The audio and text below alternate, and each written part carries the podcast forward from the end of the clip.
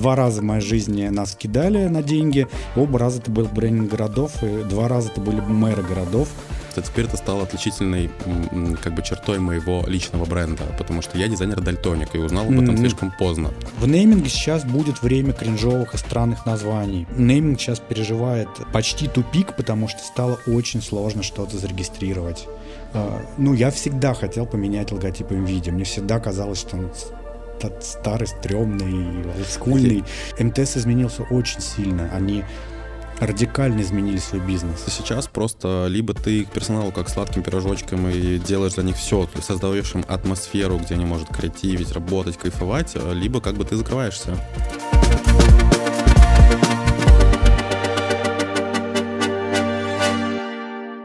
Всем привет! Это новый выпуск а, шоу коллег по цеху. А, здесь мы поднимаем темы, которые интересуют ребят с digital-сферы. Я Артем Мальгин, кофаундер digital студии «Цех», и сегодня у меня в гостях творческий директор и основатель брендингового агентства «Линии Групп» Миша Губергриц. Миш, да. привет. Привет. Спасибо, что пришел. Э, мы с тобой оба, на самом деле, начали одинаково. Мы оба были сначала дизайнерами, да, и потом стали предпринимателями. И вообще интересно это, про это поговорить. Э, и вообще это рост или это, или это изменение? Упадок. Или упадок, Деградация. Может быть, нужно было остаться дизайнерами. Начнем мы издалека. Э, я когда... Ну, сейчас уже все мы знаем, да. Мы сейчас записываем, когда совсем недавно выпустили новый кейс от NVIDIA. Мы еще сегодня обязательно про это поговорим. Есть, есть вопросики. Угу. Вот, но я зашел на сайт, и мы нашли, что в 2013 году вы делали брендинг для города Троян. Угу. И это даже не Россия. Угу. Я сначала такой думаю, я что, не знаю, какой-то город Троян в России. А, а это Болгария, по-моему, да? И теперь заходишь на сайт, а вы как бы занимаетесь стратегией, брендингом, работаете на рынке хорика и ритейл. Ну, такое, как такой рост произошел, как вообще такой первый проект у вас? Ну, может быть, он не первый, просто он на сайте один из первых, поэтому интересно, дизайн городов. Слушай, ну, я когда уходил из BBDO, у меня была такая как бы бизнес-идея сделать агентство, которое будет делать, на самом деле, то, что не делал BBDO брендинг. Мне тогда очень хотелось заниматься брендингом территорий и ритейл-брендингом. BBDO этого не было, я подумал, что, ну, было бы как раз вот неплохо. Я, я немножко устал от банков финансовой сферы, вот такого крупника, который был там. Мне хотелось сделать что-то другого. И моя была гипотеза, что как раз сейчас вот стартанет очень была такая трендовая тема брендинг территорий. Uh, у нас была такая достаточно наглая стратегия. Мы когда хотели зайти на какую-то новую территорию, где у нас нет кейсов. Мы просто всем говорили, что мы хотим делать проекты, мы готовы их делать либо за бесплатно, либо практически mm. за ноль, просто для того, чтобы получить первый проект в портфолио. Ну, как, собственно, многие студии Да, начинали. мы до сих пор, на самом деле, эту стратегию там с успехом применяем, сейчас уже в меньшей степени, но она, это работает. Но Троян вот как раз пришел к нам, у меня был друг болгарский, у которого было тоже брендинговое агентство, и у него был товарищ, который был знаком с мэром Трояна. Это маленький город, 25 тысяч человек. Мэр ходит туда в кроссовках и в футболочке на работу. Вот очень такой толерантный, в общем, человек и город. И нас попросили вот поучаствовать в этом проекте, и мы его сделали за очень небольшие прям копейки.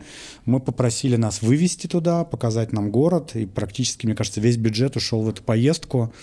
Вот, но мы зато побывали в Болгарии, сделали, мне кажется, очень симпатичный проект и получили вот один из первых кейсов в портфолио. Но сейчас, я так понимаю, эту нишу плотно занял Артемий Лебедев. И... Мы ушли из этой ниши сознательно, угу. мы не стали этим заниматься. Э, это было такое мое достаточно сознательное решение разочарования в этой сфере. Ну, во-первых, я понял, что так как кидают чиновники, никто не кидает. Вот, э, это правда. Два раза в моей жизни нас кидали на деньги. Оба раза это был брендинг городов, и два раза это были мэры городов, которые били себя ногой в грудь, говорили, ребят, какой договор, вы чё, я же мэр, вас никто не обманет. Вы знаете, кто я такой. Я хотел вспомнить тут два кейса. Один от Владислава Деревянных, который сделал, правильно сказал, да, Владислав Деревянных, который, знаешь, э, город Кунгур, он mm-hmm. сделал, подарил городу идентику и шрифт, который называется Ирень. Это в честь реки, которая с городом. И э, администрация города, видимо, так понравилось, что они в приказном тоне все вывески в городе теперь делают с этим шрифтом. А шрифт дело в том, что выглядит вот так. Давай вот для подкаста, для аудиоверсии, как его описать? То есть он, ну, засечками, весь такой необычный, кривой. Ну, слушай, в нем, мне кажется, есть какие-то элементы модерна и какого-то такого русского сермяжного такого, знаешь, э, упырства, как сказал бы мой бывший начальник. И, я не знаю, как его назвать, но он как бы такой намеренно корявенький, вот, э, при этом у него довольно такой резкий контраст есть, вот как бы очень, очень э, очень тонкие линии какие-то сочетаются с толстым, то есть высокий контраст. Но мне не все нравится. Вот у, у например, какая-то такая кривоватая. Я просто еще думаю, представляешь, вот весь город будет то, вот в таких историях. Я не знаю, я не видел этот кейс, я сейчас его первый раз вижу, и не очень понятна как бы предпосылка этого всего. Вот, у нее не очень хорошая читаемость, но есть характер условно говоря, давай там доведем это до абсурда, как бы, если есть, если есть аэропорт, то человек не должен разгадывать кроссворды, когда он опаздывает на рейс, и типа, ну, пытаться там понять, где его гейт. Ему должно быть максимально быстро, ну, скорость здесь решает. Ну, то же самое, в принципе, с вывесками. Вот, ну, как бы иногда ты что-то можешь не увидеть, что где-то можешь проехать. Но это, как представь, вот бизнес человека, которому люди не могут попасть, потому что не видят его вывеску. Угу. А знаешь, э, ну вот второй, второй кейс ты точно должен знать, это город Рыбинск, где центральные да. улицы все переделали под старославянский стиль, и даже там типа Магнит Косметик, Росбанк, и это все. Вот это мне очень нравится. Да, мне показалось трешовой какой-то такой историей. Ты знаешь, я вообще против замораживаться вот в какой-то истории. Мне кажется, что вот, ну, как бы пытаться делать вид, что сейчас там 1900 какой-то год, не стоит. Ну, я так понимаю, так. там для, турист, для туристов это сделано, то есть это такой новый поток э, для того, чтобы это все посмотреть. Ну, э, мы же сейчас с тобой как бы мнение, да? Не-не, я, я вообще я, люблю. я вот мне не зашло. Я не очень как бы так, такие вещи приветствую. Как вообще, скажи мне, вот я, правда интересно послушать твой кейс. А, у меня есть очень такая важная триггерная точка. Я про нее везде рассказываю, потому что теперь это стало отличительной как бы чертой моего личного бренда, потому что я дизайнер-дальтоник и узнал об этом mm-hmm. слишком поздно. То есть я работаю дизайнером с 15 лет, а в 23 примерно, там 22-23 я а, случайно, когда сдавал на права и проходил, там, знаешь, есть там, психолог, невролог, по-моему, и вот окулист. И я узнал, что я там из 20 карточек, знаешь, такие есть кругляшочки, у них цифры. Вот я 50% этих карточек пройти не могу. И, а изначально хотел стать великим дизайнером, приехать в Москву, устроиться в студию Артемия Лебедева. И это стало переломным моментом, когда я понял, что великим дизайнером я не стану, и нужно как-то по-другому действовать. Вот какая была твоя история? Когда я стал предпринимателем, Вынуждена, наверное, потому что в какой, ну, я был, э, я основал агентство вместе с партнером Андреем, мы разделили как бы наш бизнес как бы на две составляющие. Я занимался креативной составляющей, он занимался всем как бы всей поддержкой, административкой и как бы управлением этому этого всему.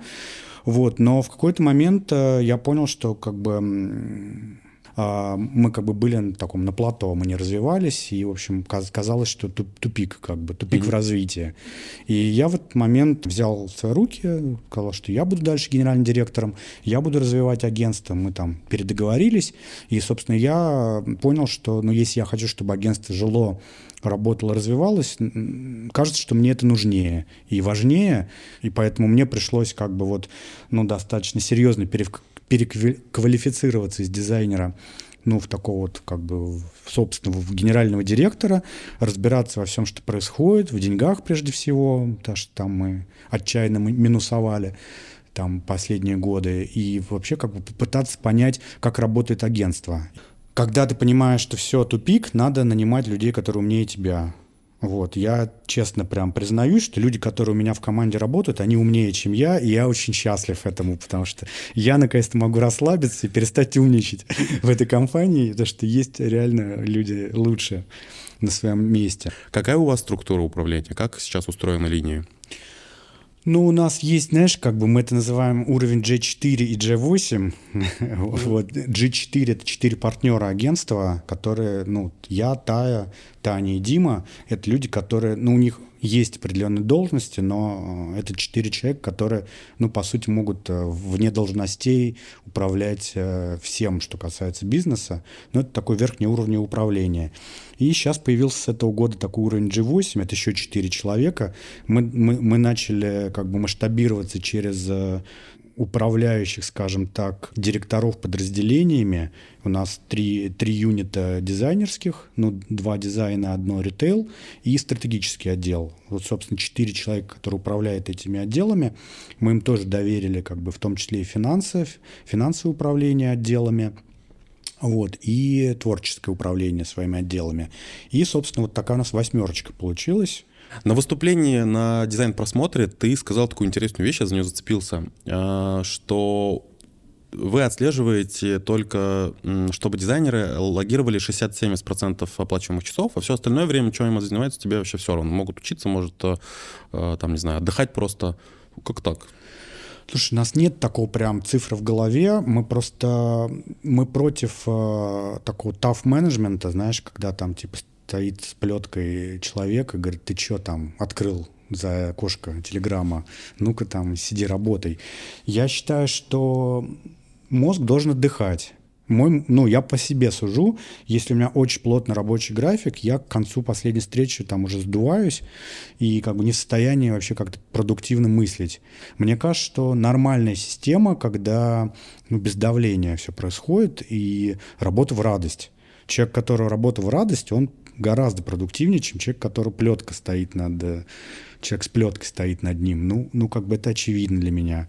Да я... Не, я понимаю, я просто думал, что это, знаешь, как, типа, мы, кстати, мы, кстати, знаешь, мы стоим с плеткой в цехе, mm. но мы стоим с плеткой «иди домой». То есть а. в 6 часов пошли вон все из офиса, но у нас отдыхать. трекится время, вот, и дизайнер заполняет таймшиты, но мы никогда, никогда никому не сказали э, ничего на тему того, что у тебя там человек либо хорошо работает, либо плохо работает. Дело не в часах. Ты можешь 20% работать, а 80% непонятно чем заниматься, быть мегапродуктивным. И это абсолютно для меня коммерческая история, потому что человек, который чувствует себя нормально, хорошо и хочет работать, он продуктивен, и он приносит агентству деньги.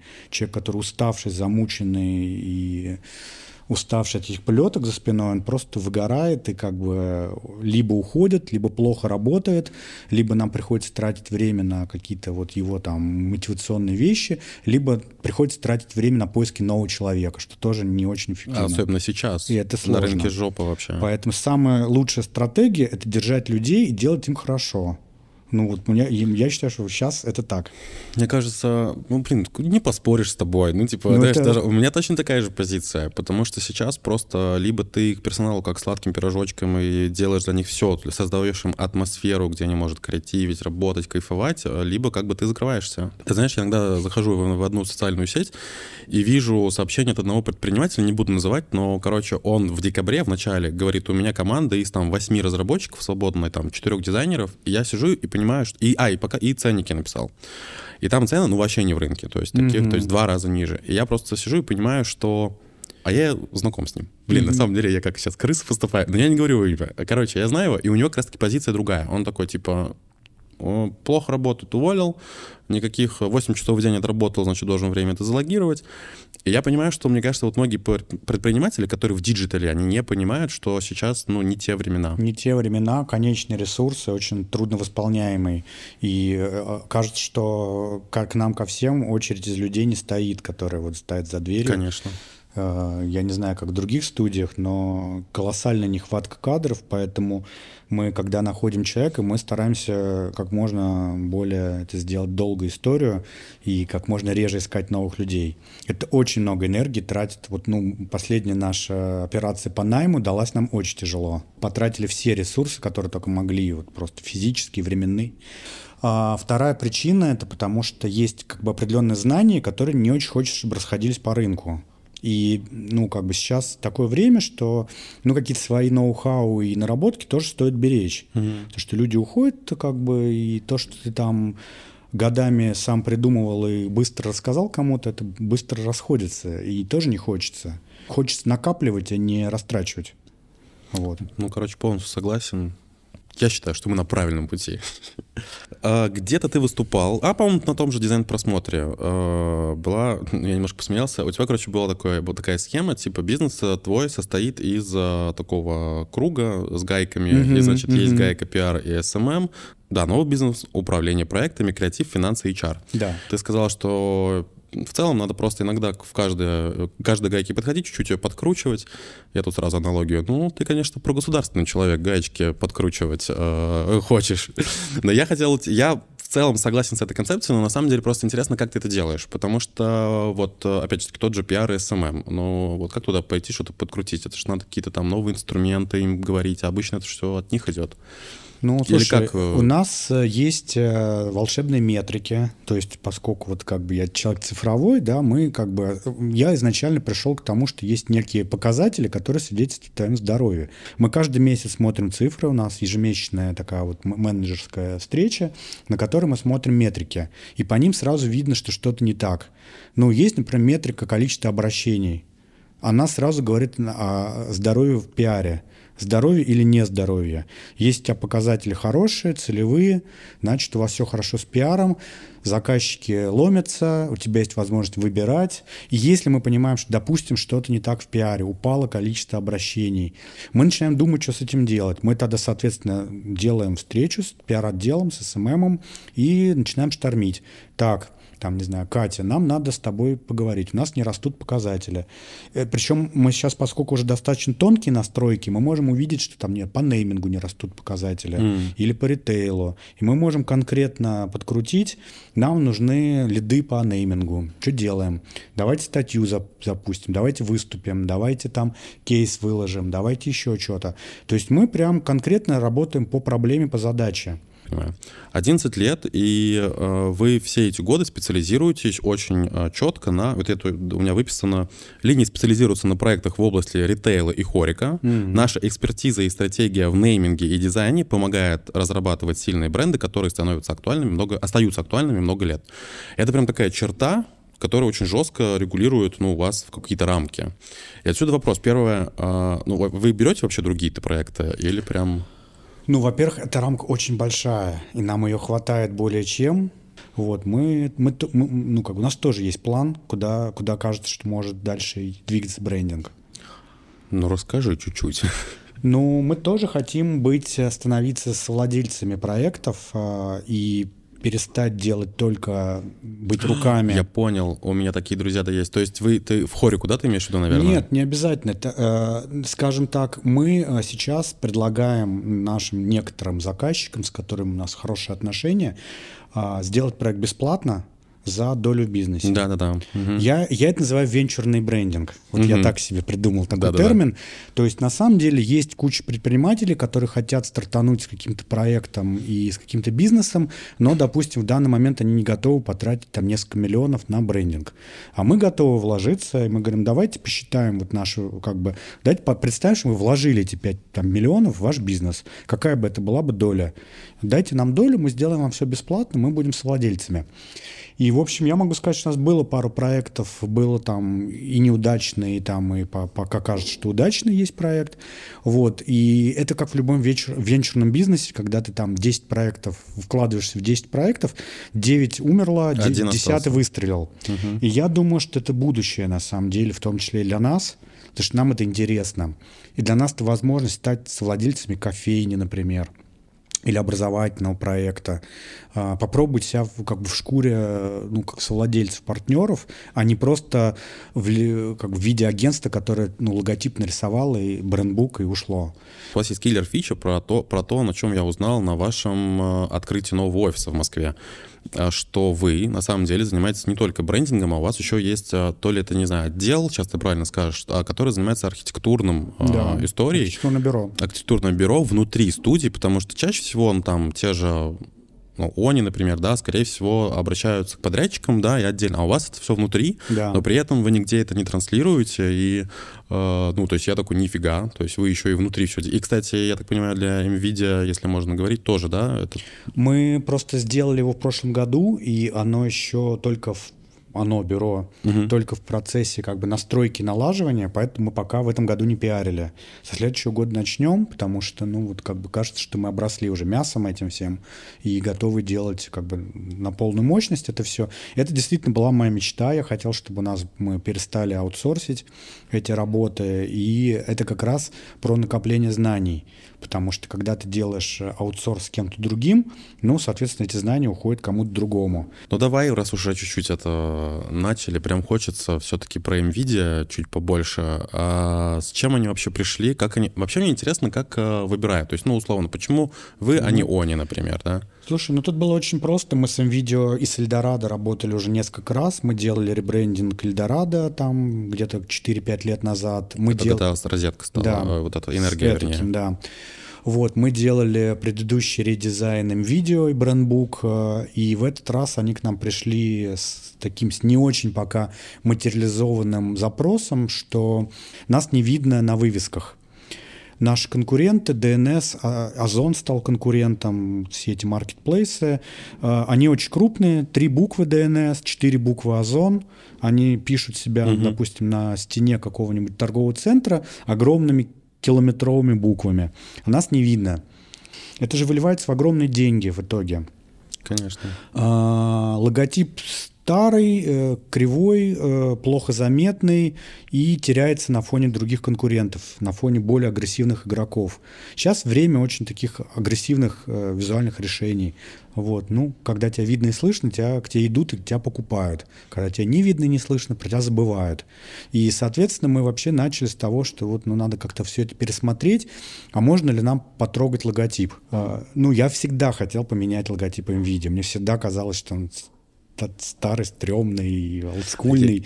Я, я еще хотел сказать, кривой. что там у вас на вашем кейсе было, как эволюционировал логотип, и последние предыдущие два, они практически ну, да, неизменно, да. цвет чуть-чуть поменялся. И я считаю, что это проект мечты, что нам наконец-то доверили и разрешили его потрогать палочкой так аккуратненько и поменять. И мы, конечно, там, мы куча вариантов, там были очень смелые концепции, очень радикальные и, и менее радикальные. И, в общем, на самом деле тот концепт, который они выбрали, он один из самых близких тому, что есть.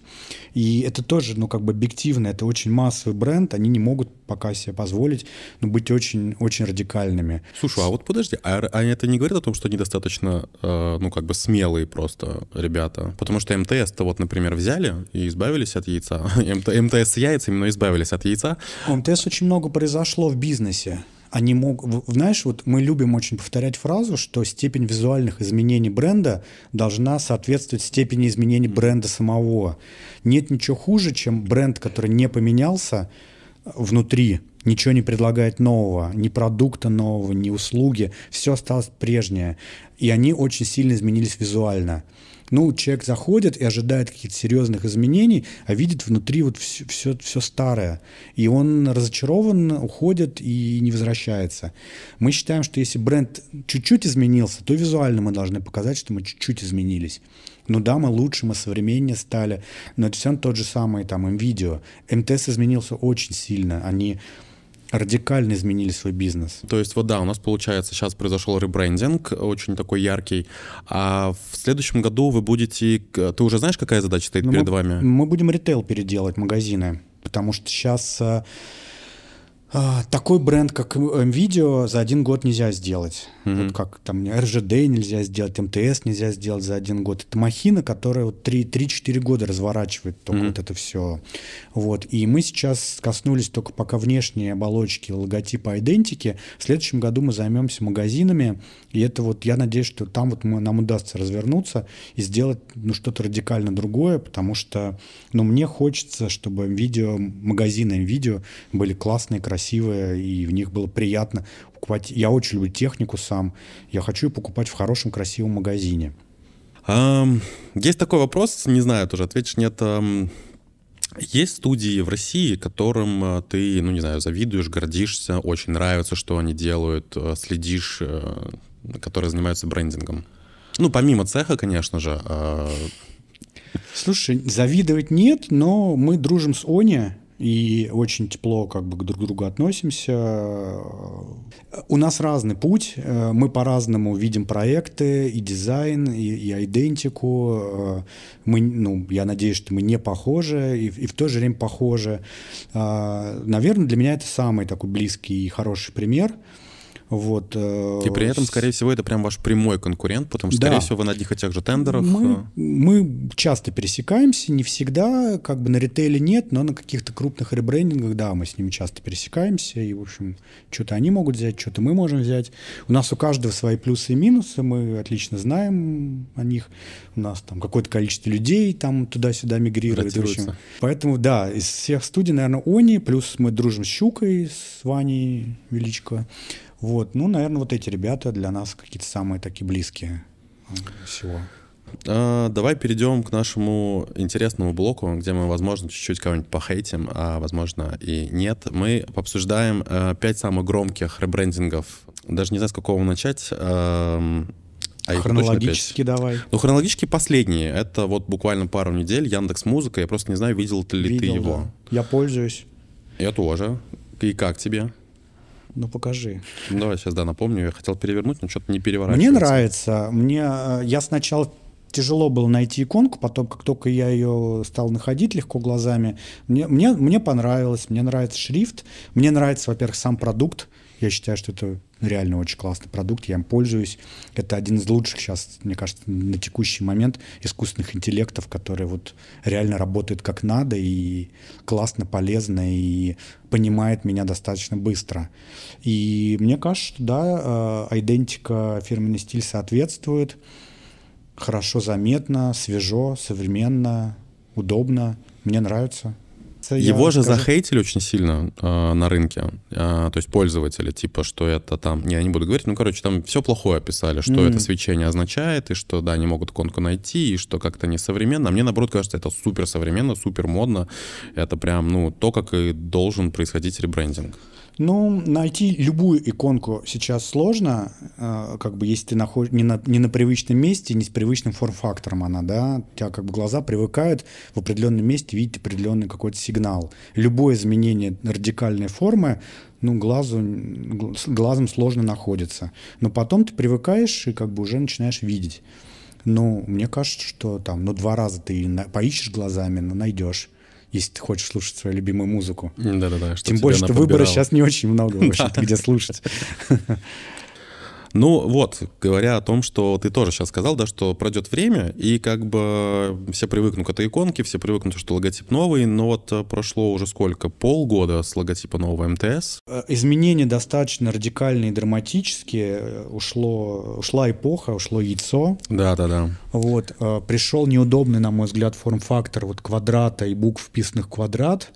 Это сразу очень сильно аукнулось по вывескам, мы общались вот с коллегами, которые занимаются точками продаж, и они говорят, нас не видно, нас не находят, это очень мелко, на фризе маленький квадратик, внутри квадратика еще и буквы, как бы, у нас вообще нет. Поменяйте нам, пожалуйста, логотип.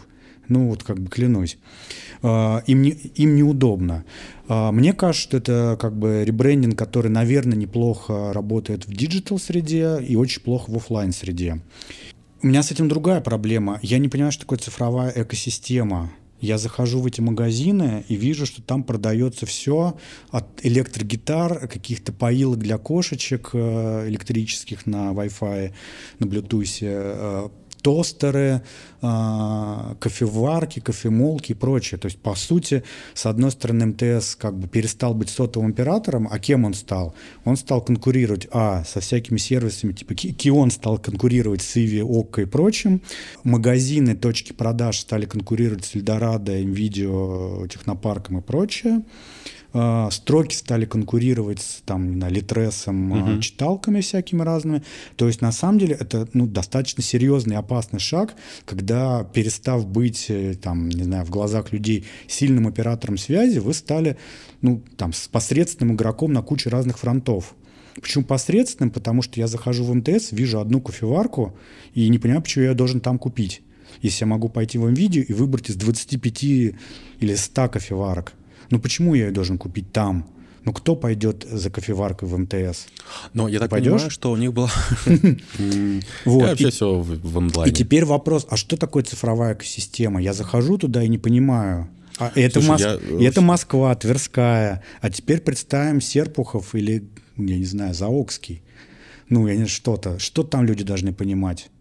Слушай, я никогда не задумывался о том, что действительно... То есть я понимаю, что такое цифровая экосистема. Да, они хотели сказать тем, что мы теперь не к телекому, а у нас есть вот как раз-таки, да, стройки, Кион и все остальное, что мы теперь как бы про сервисы, и что, я так понимаю, бизнес-модель у них теперь должна перестраивать, что должны больше приносить теперь деньги все подписные вот эти истории, а не а, телеком. Но действительно, когда ты заходишь в магазин, это зачем? Ты идешь туда, ну, либо деньги положить, либо там, не знаю, перевод осуществить, либо телефон купить, либо чехол купить, либо там пленку поменять. Ну, то есть какой-то, да, другой совершенно уровень.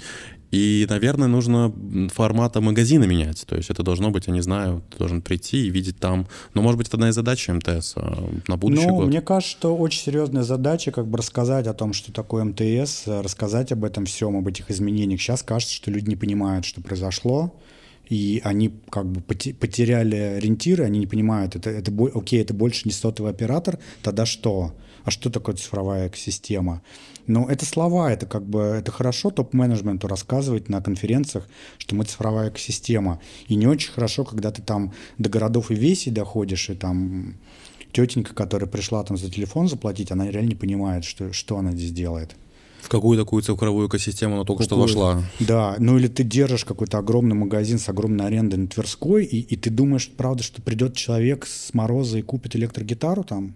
Самое что интересно, я сейчас тоже именно вспоминаю магазин на Тверской, потому что раньше это была огромная красная светящаяся вывеска, и, а там же еще напротив, ты знаешь, Билайн, Да. как раз таки, который с белой полоской, полосатый, и его прям заметно. А теперь, ну, это выглядит э, как э, квадратик на сером Ну, ничего, ж- фасаде. ничего же не видно. Конечно, а да. вот на кубике еще больше, там ребра, и вот как вообще на углу вообще ничего не понятно.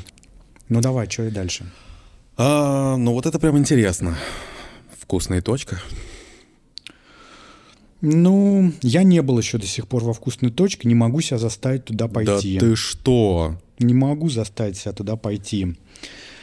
Во-первых, э, это старая такая достаточно история. Мы название «Вкусная точка» придумали за несколько лет до этого и продали.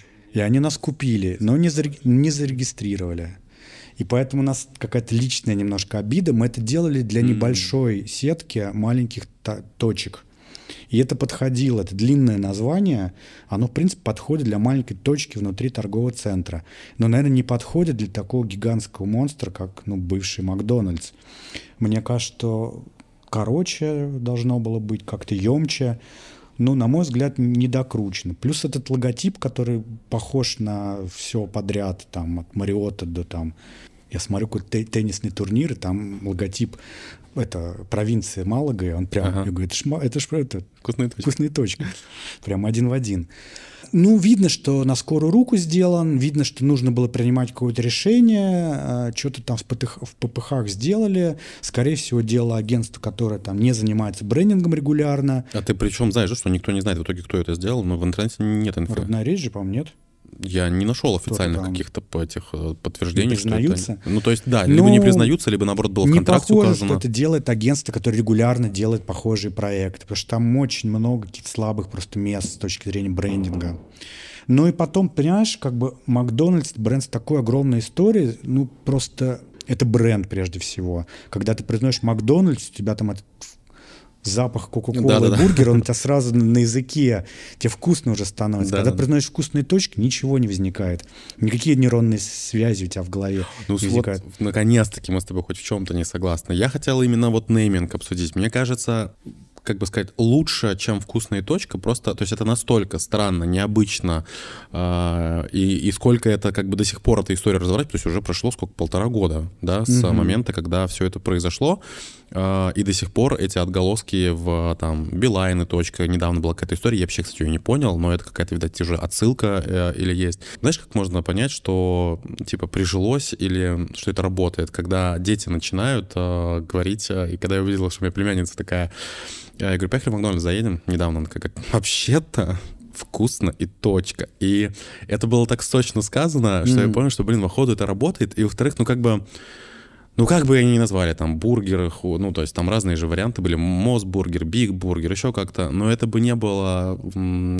То есть это настолько кринжово, это настолько мм. странно, что это круто. Вот как будто бы... Ну, в нейминге сейчас будет время кринжовых и странных названий, потому что нейминг сейчас переживает э, почти тупик, потому что стало очень сложно что-то зарегистрировать. Настолько большое количество названий типа есть, существует да? на рынке, и все же хотят, ну, условно, название с 4-5 букв. А mm-hmm. их нету просто, все, они кончились. Их надо выкупать, перекупать. То есть сейчас, по сути, вот нейминговое агентство занимается тем, что перекупает друг, ну, как бы, мы, мы, мы половиной проектов просто занимаемся тем, что мы там пишем письма согласия, чтобы нам что-нибудь переуступили или продали. Потому что все, ну как бы клиент хочет название пяти букв, а оно занято кем-то, логично, ну потому что даже если просто там математические эти варианты mm-hmm. посчитать, они кончились. Все, названий больше, чем слов в словаре. И поэтому пришло время странных э, форм. Вкусная точка, там, я не знаю, что-то еще, ну, какие-то вот такие вот вещи. А теперь представь, ты бизнес, и ты не можешь себе позволить рисковать тем, что ты сейчас придумал какое-то короткое название, оно там чуть-чуть похоже на что-то другое, и непонятно, придет ли этот кто-то э, за деньгами через mm-hmm. год э, к тебе, и э, там, там же очень можно сильно посадить людей на, на, на все, что они заработали. Да, да, да. Вот, э, как бы, и ты, ты свой бизнес ставишь под угрозу. И выбирая между кринжовым названием и не очень охраноспособным, люди выбирают, вот, ну, как бы, кринжовое, но охраноспособное название. Поэтому, ну, не удивляйся. Слушай, а тогда вот следующий вариант, я так понимаю, там просто очень много денег. Э, денег. Это Твиттер, который стал Иксом. Там очень много денег, да. Да, и поэтому, я так понимаю, он, он купил себе. Очистка такого названия стоит очень... Или мета, это очень дорого. Mm-hmm. Вы, вы, ну, очистить права на такое название, это очень дорого стоит. Ну, и как ты, как тебе с точки зрения дизайна ну, мне не нравится, потому что, ну, птичка, в ней была какая-то душа, ее можно было там как-то что-то с ней сделать, а в, в, этих, в этом иксе я не вижу ничего. Но сейчас стало ясно после того, сейчас же были новости, история. когда мы теперь понимаем, что он ему не нужен Твиттер, ему нужна была платформа с аудиторией, чтобы теперь там делать банк, э, там угу. свой HeadHunter, свои денежные переводы, еще какие-то истории. То есть это будет, ну, типа мега-эп, который будет разрастаться. И я так понимаю, что X это типа самая короткая, самая, он еще же, у него же там много чего на X завязано в его бизнесе. Угу. Не, мне графически не нравится. Сама идея это забить за собой букву, то она неплохая. И как бы это крутой пример, если удастся действительно, там, условно говоря, I за Apple там закрепилась, а X будет за, за чем-то еще. Это круто. Когда люди очень простые вещи за собой способны забить, это для брендинга офигенно. Ну, типа как T-Mobile первым в мире там забил Magento цвет угу. за брендом, и там в телекоме нельзя использовать Magento все, они как бы застолбили. Это очень круто. Тебе дают кучу возможностей, кучу mm-hmm. инструментов. Едут велосипедисты, там, ты видишь, это команда там T-Mobile. Все.